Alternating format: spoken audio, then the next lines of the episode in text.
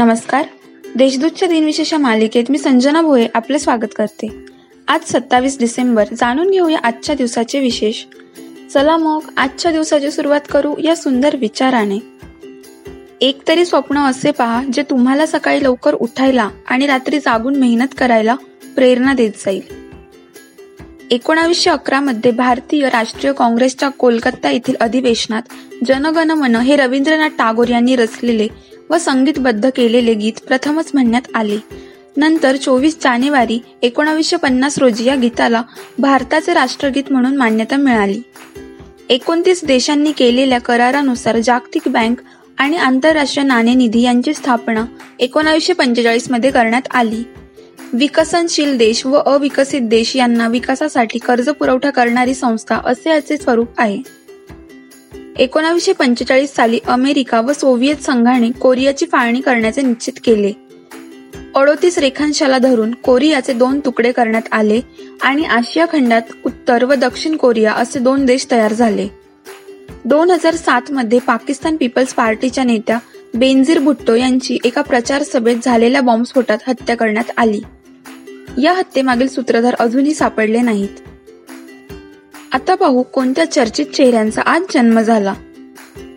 प्रसिद्ध फारसी आणि उर्दू कवी मिर्झा गालिब यांचा एक सतराशे सत्त्याण्णवमध्ये जन्म झाला.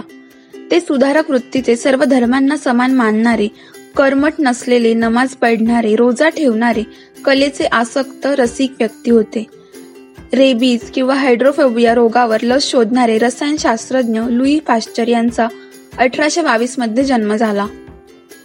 विदर्भातील सामाजिक नेते शिक्षण प्रसारक आणि केंद्रीय कृषी मंत्री पंजाबराव देशमुख यांचा अठराशे अठ्ठ्याण्णवमध्ये जन्म झाला. विदर्भात शिक्षणाचा प्रसार व्हावा म्हणून त्यांनी श्री शिवाजी शिक्षण संस्था काढली. सत्यकथा मासिकाच्या माध्यमातून पन्नास वर्षे मराठी साहित्यावर आपला प्रभाव गाजविणारे श्री पु भागवत यांचा एकोणावीसशे तेवीसमध्ये जन्म झाला. महाबळेश्वर येथे एकतीस जानेवारी एकोणीसशे सत्याऐंशी रोजी झालेल्या तिसऱ्या मराठी प्रकाशक संमेलनाचे ते अध्यक्ष होते. परमवीर चक्र विजेता आणि देशाचे सैनिक अल्बर्ट एक्का यांचा एकोणावीसशे बेचाळीसमध्ये जन्म झाला. हिंदी चित्रपट अभिनेता सलमान खान यांचा एकोणावीसशे पासष्टमध्ये जन्म झाला. एकोणावीसशे अठ्ठ्याऐंशी साली बीवी होतो एसी या हिंदी चित्रपटातून त्यांनी चित्रपट सृष्टीत पदार्पण केले. आता स्मृतिदिनानिमित्त आठवण करूया थोर विभूतींची.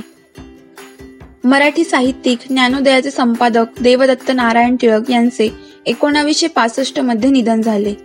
मराठी भावगीत गायिका मालती पांडे बर्वे यांचे एकोणावीसशे सत्त्याण्णवमध्ये निधन झाले. गीत रामायणामधील आज मी शापमुक्त झाले हे गीत त्यांनी गायले होते. आसामी लोकगीत गायिका प्रतिमा बरुआ पांडे यांचे दोन हजार दोन मध्ये निधन झाले. त्या गोल पारी या शैलीची गीते गात होत्या. आजच्या भागात एवढेच. चला मग उद्या पुन्हा भेटू. नमस्कार.